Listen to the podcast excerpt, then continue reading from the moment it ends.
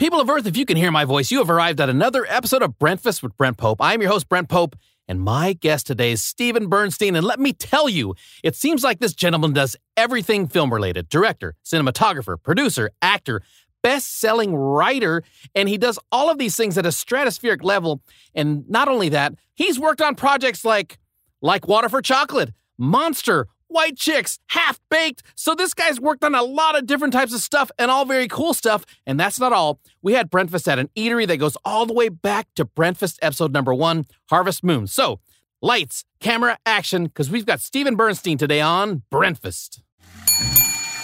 Pick it up. Welcome to Breakfast with Brent Pope. Breakfast. This young lady just smashed the lids on all these cakes in the bakery section. That could go on a Hallmark card. My uh, guest today. Oh, I'm going to need to hear all about that. I didn't need any extra sausage. He adds character to my crew. Is a goat pit a real thing? What? Welcome to Breakfast with Brent Pope. Great place to hang out and good food, too. I'm always playing blue-collar guys. Breakfast. Somebody screwed through the pipe. I wouldn't jump up and down until we stabilized the hydraulics. I love a crawler. All my uncles got the gout. Jalapeno slash cheddar waffles. Who doesn't love that? It's breakfast time. Breakfast. The only show where bacon, pancakes, Hollywood. I'm your host, Brent Pope. You're known for many things, so it's hard to even know where to start. Director, cinematographer, screenwriter, best-selling author. So you've worn many hats. I'm curious, which one of those are you most surprised fits on your head? Surprised? Yeah. Um, that's a hard one. Um, I, I don't know if, if any of them, uh, I guess they're all surprising. I, I don't think I ever quite felt that uh, I had uh, or deserved a place at the table, whatever the big table was, that I always felt that I was a fraud or an interloper. I still do. So whenever someone is foolish enough to hire me, um, I think the surprise is they don't discover that I'm the fraud that I, I know myself to be. So even when I would be working on successful films um, and the film succeeded and I apparently had done my job, I I still felt somehow that I'd pull the wool over someone's eyes. I think it's a, a, a something that a lot of artists, a lot of writers, a lot of cinematographers all um, share. Um, first, the fear, and then the, the, the certainty that you're going to be discovered to be not as great as people think you are. But look, I appreciate the introduction. I, I'm glad that we're sustaining this myth because it'll keep me employed. Okay, so that's interesting you say that. The fact that at least part of you feels like that you don't deserve what you're getting, is that part of what drives you, or is that part of what keeps you uh, focused and working really hard? What a, what a great question. Um, look, absolutely part of it is the sense that I've got to prove myself, probably to myself. Doing something I do easily uh, doesn't seem a challenge, so I don't take uh, much pleasure in succeeding at something I do easily. So I tend to take on things that I find difficult, that I haven't done before. I often say to young directors when they're first casting, your inclination will be to cast people that you know already. If you're a student, you're going to be casting other students. If you're a first-time director, you're going to be casting inexperienced actors. Uh, but don't do it. Do what you fear and hire actors who terrify you because they're working at such a high level, because that means you're actually working with quality. There's something that's naturally destructive in ourselves to take the easiest path, and the easiest path usually means that we won't achieve anything of, of significance. So for me, uh, to prove myself, I'm constantly undertaking things that frighten me. And the more I do things that frighten me, the more I seem to have been succeeding. I also fail from time to time, but of course we end up learning a lot more from failure than we do from success. Yeah, I, I think that's really true. I will tell people too, don't cast those actors that you know and love that are great. Cast me, you know? No. uh, I think that's interesting though, because... No, but, but you, actually, you actually make an important point yeah. there, which is uh, don't do the thing, the obvious thing. And, and it's the same thing with taking risks. Sometimes in a casting session, you'll meet an actor and someone will say, well, they're not, I know you like them, Steven. They did a great job here. Um, but they, they, they're not, they have no value in the, in the marketplace. They're not known.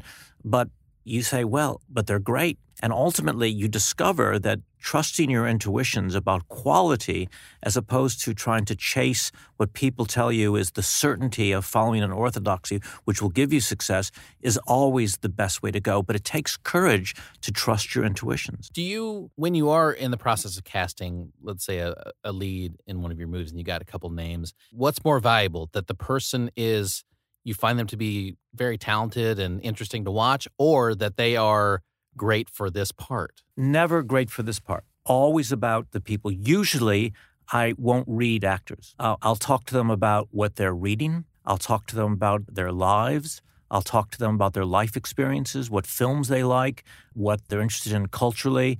Uh, I'm interested in their processes creatively. I use a lot of improvisation on set, both before shooting, uh, while I'm still rewriting, uh, sometimes just before a take, and sometimes even in front of the camera. And I want to know how comfortable they are um, with that. I'm interested in their general take on the characters or the narrative, um, so we can engage in a conversation. It doesn't mean that I think that I'm right, or that I want them to follow my uh, dictates or structure or order, but I want to see their thought processes. And then I discover in that an interesting artist with whom I might be able to collaborate. That's what I'm most interested in, not whether they can memorize a, a, both a line and a performance by rote and then repeat it to please me.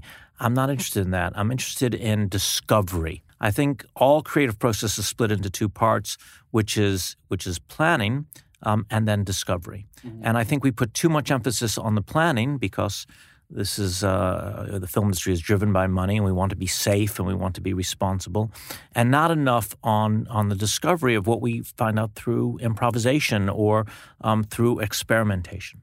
It sounds like if you were starting a company and you were looking for like kind of a, a co-founder of your company, you're like, who do I really want to work with for the long haul, and who do we... I want to see that we kind of get along and we have similar thought processes creatively, or, very or, important or, to you. Or different thought processes. Yeah. Um, I want to be challenged all the time. I'm always hiring people who are not like me but different from me, uh, not who have had my experiences but different experiences. So when we collaborate, the result is richer than uh, uh, each of us individually. That makes a lot of sense. You've worked on a lot of cool films, you know, Monster, Academy Award winning. Okay, so Charlize Theron wins Best Actor for Monster. When you're shooting it, are you aware, or do you think like, wow, this is, people are really going to enjoy this? Or are you just, or are you in the process at the time? You know, uh, I think it's a great question, because I, what I've discovered is that um, remarkable sets engender remarkable films. The set on Monster was uh, remarkable. I just come off Uh, doing all the big second unit action stuff on SWAT, which was an enormous film, which mm-hmm. thirty-two cameras and hundreds of crew people and uh, uh, helicopters and everything you can imagine.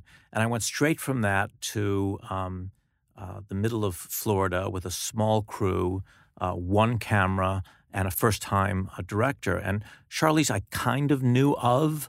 Um, she was a very beautiful actress who'd been in some uh, good supporting roles, but not someone you think of as substantive.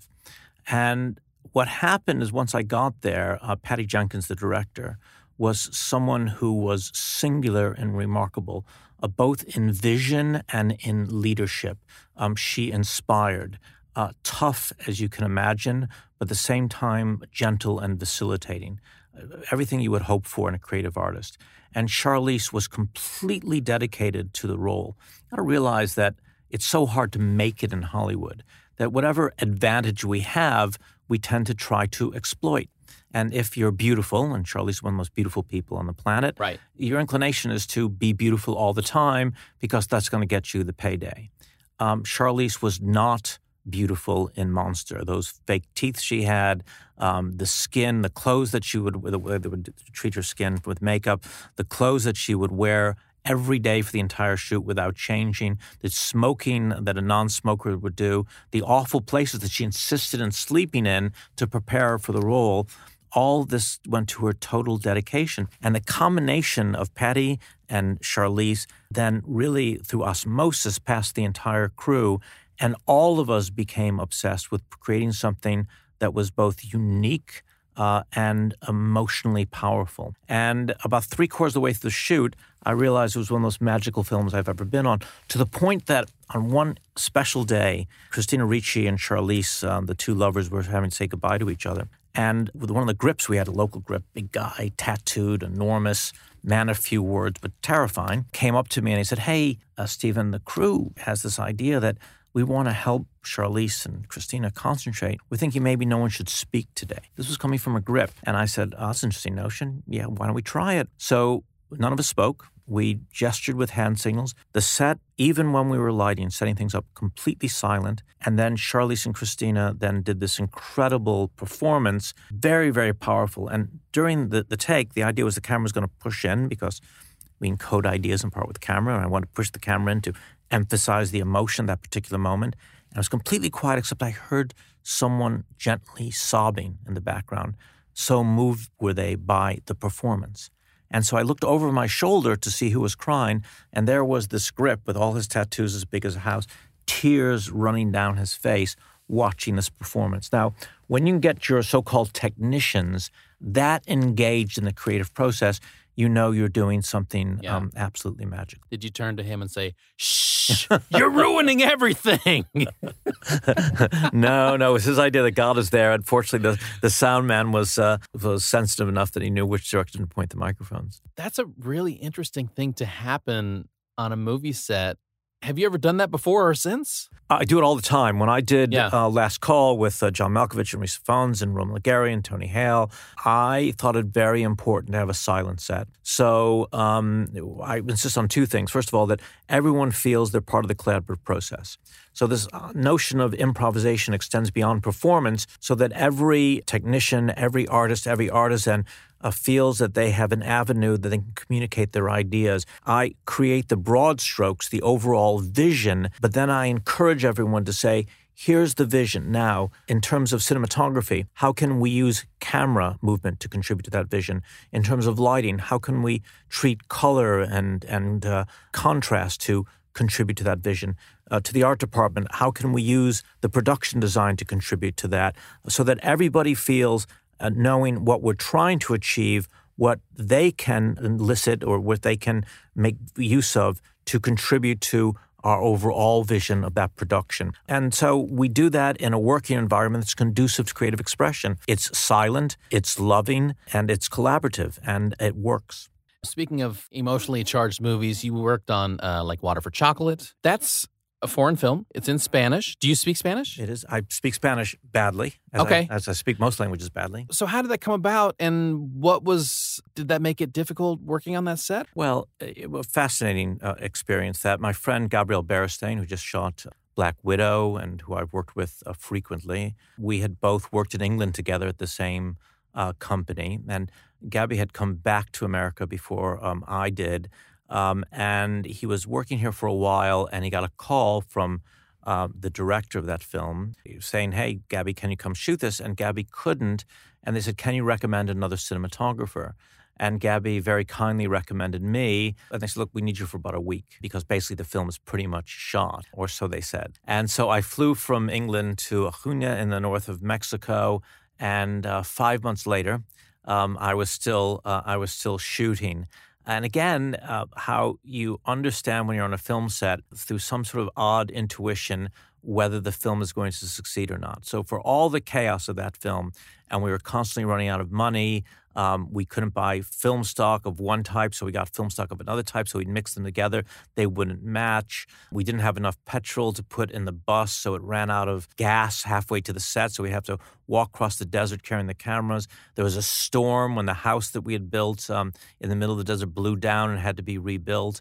Um, one of the uh, key actors got into an argument with someone and left the set. The generator driver hadn't been paid and drove off. So all madness and chaos. And part of me thought the film will never see the light of day. But part of me thought, wow, if this film ever does finish, something magical is happening here. And it's the same sort of vibe that was on Monster, an absolute dedication to the vision, an absolute concentration, and a sense of loyalty among the crew to what we all thought was something very, very important. Well, that's cool. I mean, those are two really very well-known and very well-liked movies. High accolades for both. I'm interested because this, it kind of blows my mind when, when I look at your resume because you do those movies and then you do other iconic movies that are completely the opposite of that. White Chicks, The Waterboy, Half Baked, even Scary Movie two, I think is the best of that franchise. How do you do both of those things? I mean, how are you thought of for both of those things? Because, you know, in Hollywood, like a lot of times people are like, oh, they try to put you in this thing where he or she does this and they do that and that's it. It's an odd thing. And I look, I've gone in for interviews and the director probably hasn't looked at my resume beforehand and they'll be looking, oh, Water Chocolate,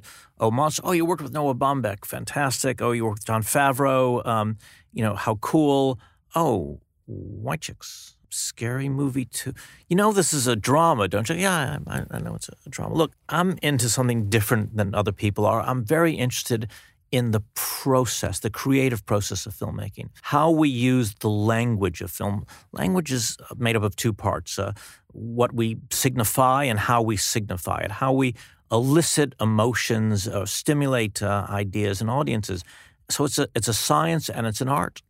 And I'm interested in how we do that, be it for a comedy or a drama or an action film or a thriller. It's about uh, making use of the devices available to us, be it a composition, a camera movement, be it lighting, be it sound, any of those other things that I've mentioned before. So when you have those skills or when you've studied those things, they're applicable to any genre in which you decide to work. I also think that I have a relatively good or evolved sense of humor. And I also believe very much in facilitating others. So the reason they like me on the sets of comedies is that crews feel comfortable with me. Actors feel comfortable with me.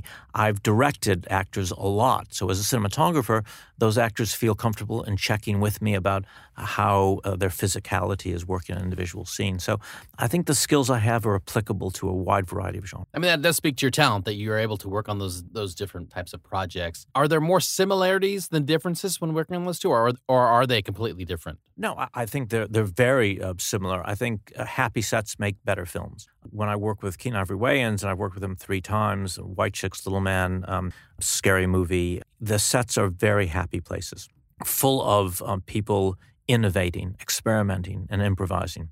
Lots of uh, genuine positive reinforcement. Two different types of positive reinforcement. There's the faux positive reinforcement, where inexperienced directors say, great, great, great, great, let's do another take. And then real positive reinforcement. Kenan will tell you when you've done something well and when you've done something poorly.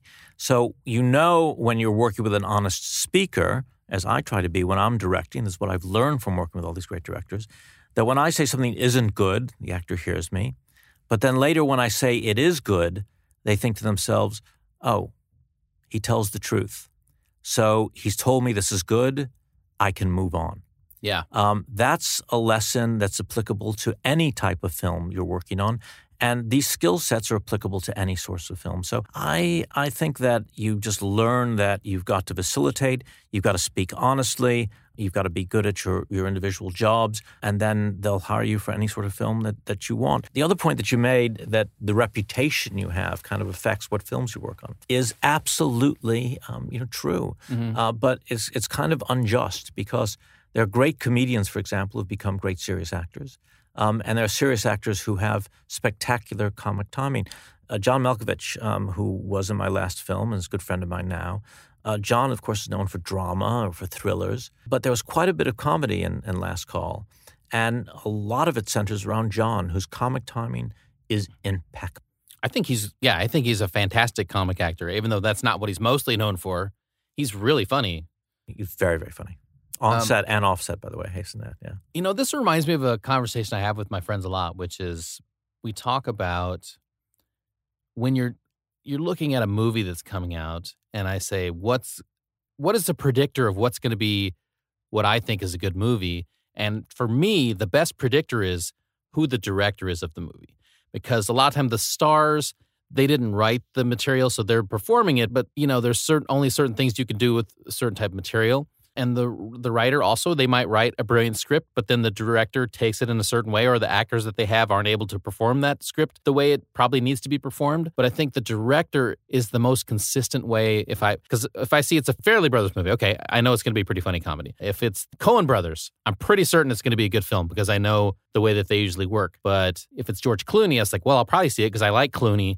But I don't know if it's going to be a good movie. What do you think about that? I think it's a good point. Uh, look, what a director does more than anything is engenders a atmosphere uh, on set. And if you can create a nurturing film set where actors and crew members and artists are f- free of fear, where people feel they can take risks and fail without the risk of being in real jeopardy, then you have a much better chance of succeeding. When you're working on a set where you're terrified of failing, you are inhibited.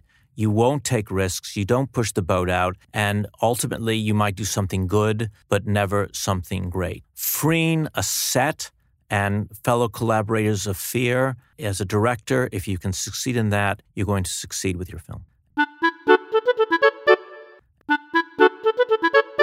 I did notice when we, because we met for the first time today when we had our breakfast, which we will talk about in a minute. immediately when we started talking, you made me feel comfortable. You weren't full of crap. Uh, you were being, and you weren't superficial. And also, I felt like you knew what you were talking about. And I felt comfortable, and I, and I was immediately was like, I bet he's a great director. I bet he's great to work for as a director. Because that's what you want as an actor, is to go in and to know what the expectations are and to get honest and direct feedback. It doesn't do me any good for them to say, good, good, good. And I was like, okay. You said that, expectations. I, I I don't have any expectations. I, I, I this idea of discovery as opposed to planning. What I say to my actors, let's see where this goes. And then I'm always interested in what they att- attempt to do. Even if I don't think it works, I'm hesitant to use the, the, the term, within the vision that I have, I still study it. And it gives me an insight into their take on the character. It gives me a take onto the character. Even if I wrote it, I understand the character better having seen someone else perform it and then try to mediate what they understand that character to be. So it's just so much fun to explore things together. The idea that they've got to succeed is a notion that I've got to free them from right away.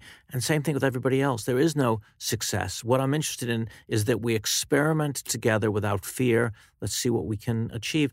The thing I say most often is that I don't know. Absolute honesty, or radical honesty, which is where this all comes from, is the most essential, uh, I think, notion for anyone in a position of leadership like a director, which is when you don't know something, say you don't know something. And so when an actor does uh, a scene and you come up to them and you can say to them afterwards, for some reason it's not working, but I don't know why. The message you're conveying to the actor is one you don't know, fair enough, but also that, hey, when I have a vulnerability or a weakness, I'm going to tell you about it. I'm not going to manipulate you, and I'm not going to be dishonest in the creation of a persona that doesn't exist. And that is what engenders a collaboration that is better than I am as a person. I can be flawed, uh, but my communication hopefully won't be. Let's take a step backwards in time, because we've talked about a lot of the cool stuff you've worked on. You were born in the United States. Where were you born in the United States? Buffalo, New York. And then you, but you moved to England. I did. I did. I, I, I, yeah. Is there something from that experience, you kind of having, living in Buffalo and then moving to England, that shaped how you are as in on your creative journey? I, I'm interested in people who've had many and varied experiences. I love people who've traveled a lot. I love people who've had different jobs. I loved people who uh, alter their direction part of the way through the life. So yeah, um, Buffalo, which is a kind of a grim, but I think uh, charming industrial town in the northeast of America. England, London almost exclusively, but I've also lived in India where I, I, I did a film. Um, I've traveled in uh, some thirty-five different countries around the world. I've worked uh, on films virtually everywhere. And as you rightly say, I've been a cinematographer on, on big feature films. I'm a screenwriter now, principally writing mm-hmm. T V series and feature films and things. Different jobs, different countries, and each thing informs me in a different way. I have a better understanding of character when I'm writing character, having lived um, in Europe, having spent a long time in Greece, for example. I could never write characters who live in those places, come from those places, if I haven't lived there. The many failures I've had in my different jobs and occupations. I ran a business in, in the U K. We were doing some property development. I ran a, uh, a a film production facility with editing rooms. Terrible business person, terrible, terrible at business, terrible at money. But I've learned so much about its nature. And I just wrote a script about a failed business person who gets involved in cryptocurrency. And people, uh, I wrote a novella based on it as well. And people are loving the novella and wondering how I could know so much about it. I know so much about it because I'm a failed business person myself, yeah. So what better thing to do? And then England has a rich tradition of theater and of literature. I was very active in theater um, in the U K. I saw a lot of theater. I directed theater. I wrote theater.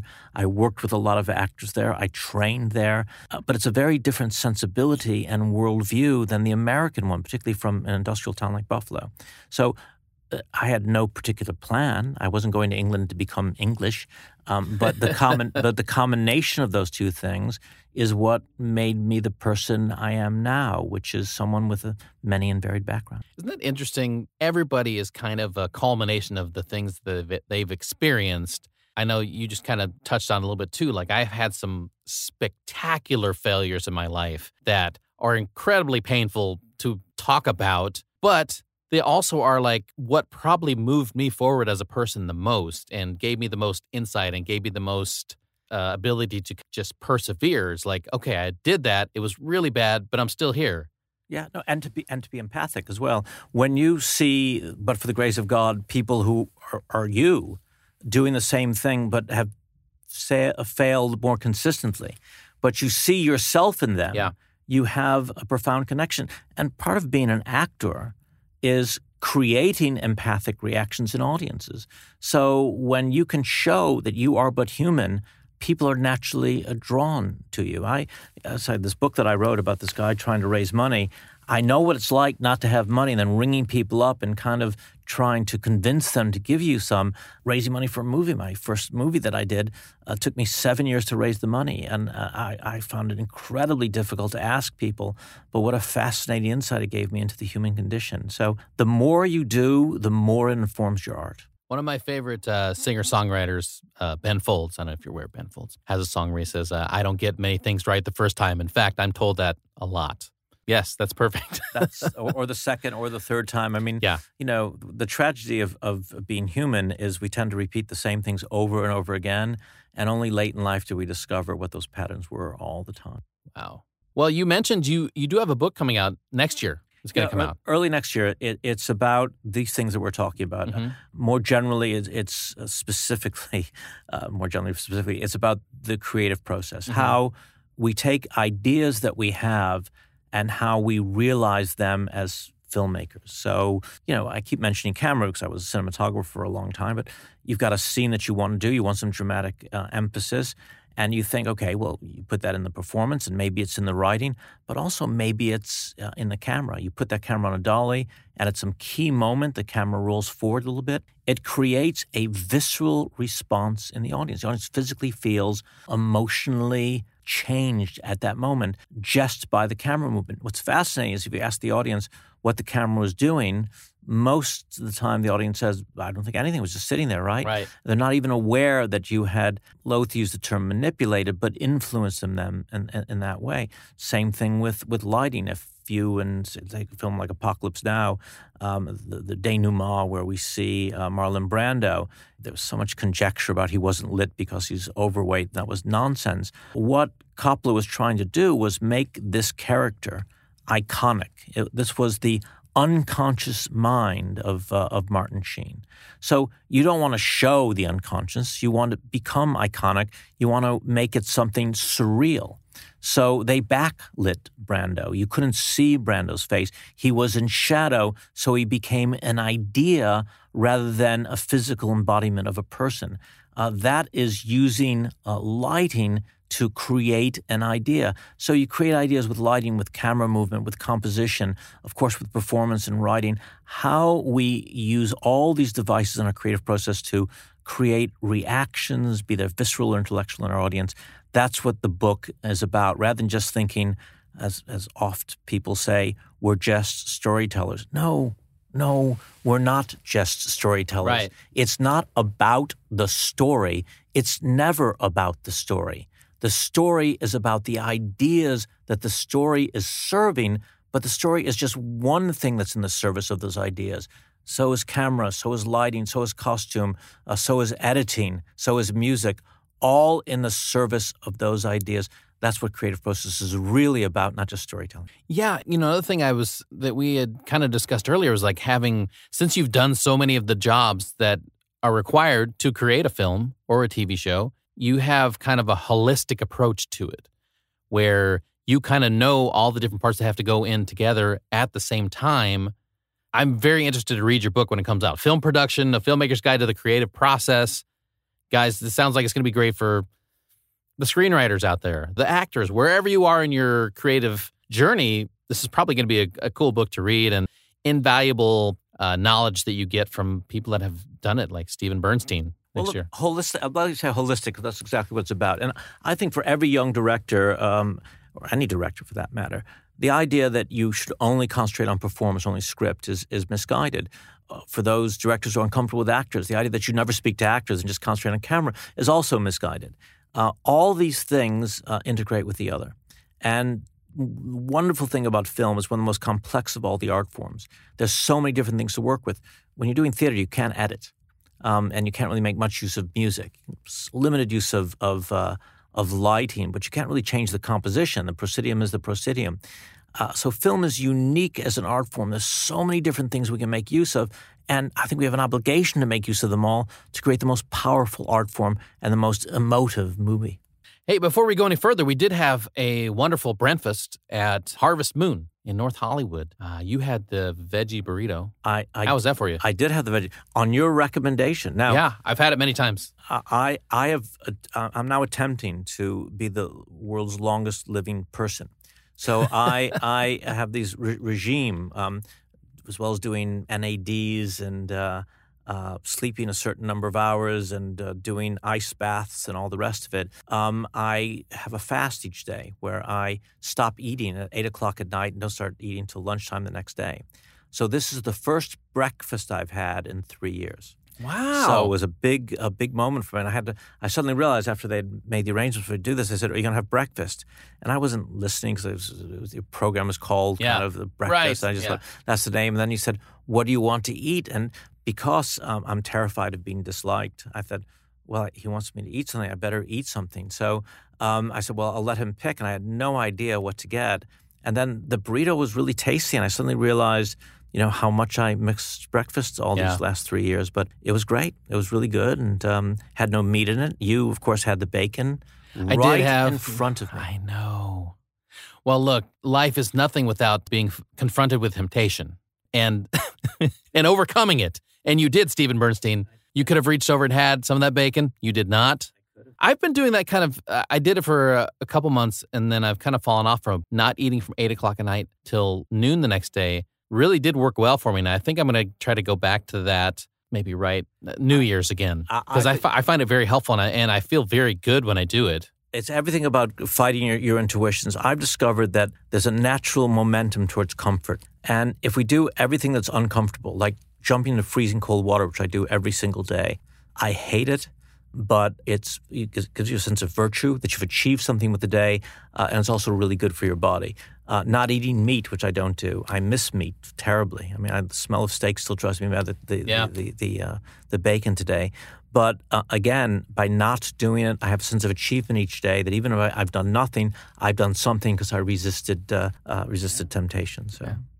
So how was your how was your breakfast burrito? The burrito veg- was was really good. It was huge. Yeah. Um, it was. Uh, Uh, like the size of a log, but um, it was really tasty, and uh, I had a bit of sour cream on it, which was, mm-hmm. uh, you know, fantastic. I had a, a coffee with uh, some oat milk to go with it, so it was very satisfying. And what was fascinating about the place where we ate yeah. was everybody we met was an actor. I, I thought it was a set. I kept waiting for the walls to be dropped down and to discover there was a crew behind um, each uh, portal, because when I first went there and we couldn't find each other, um, there were five or six actors talking about acting. And then I went outside to sit down and have my coffee.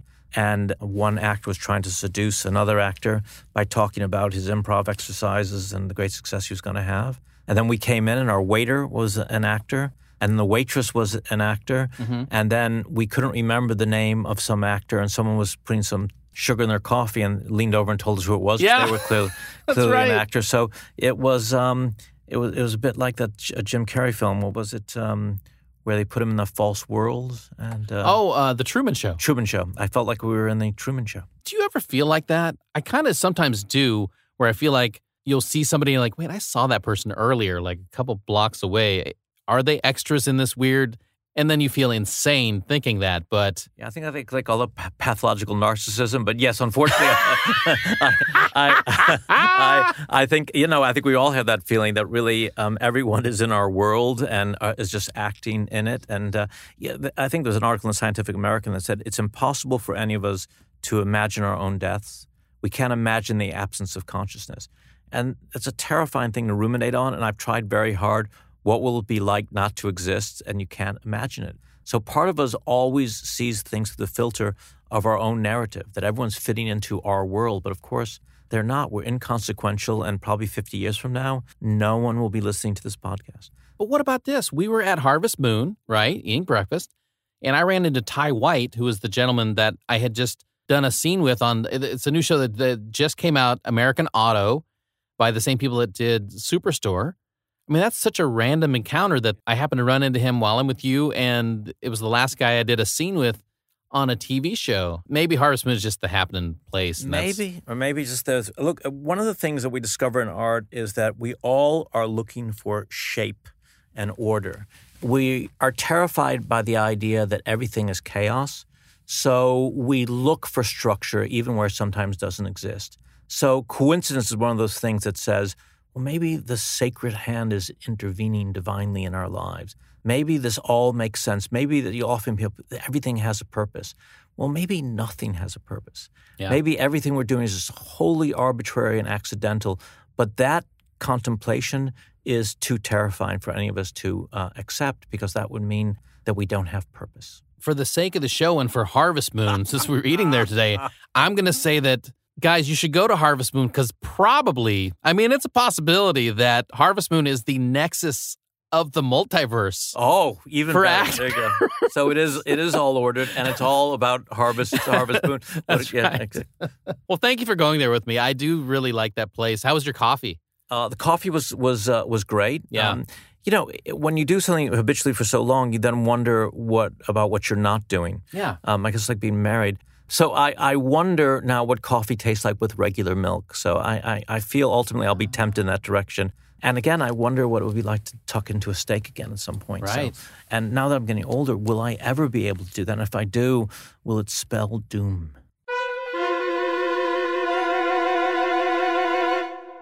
So sorry to stop the party, but I had so much fun with Steven Bernstein that we will be continuing our conversation next week in part two with Steven Bernstein on Breakfast. And with that, we put another Half Baked worthy episode of Breakfast with Brent Pope in the old to-go bag. See ya.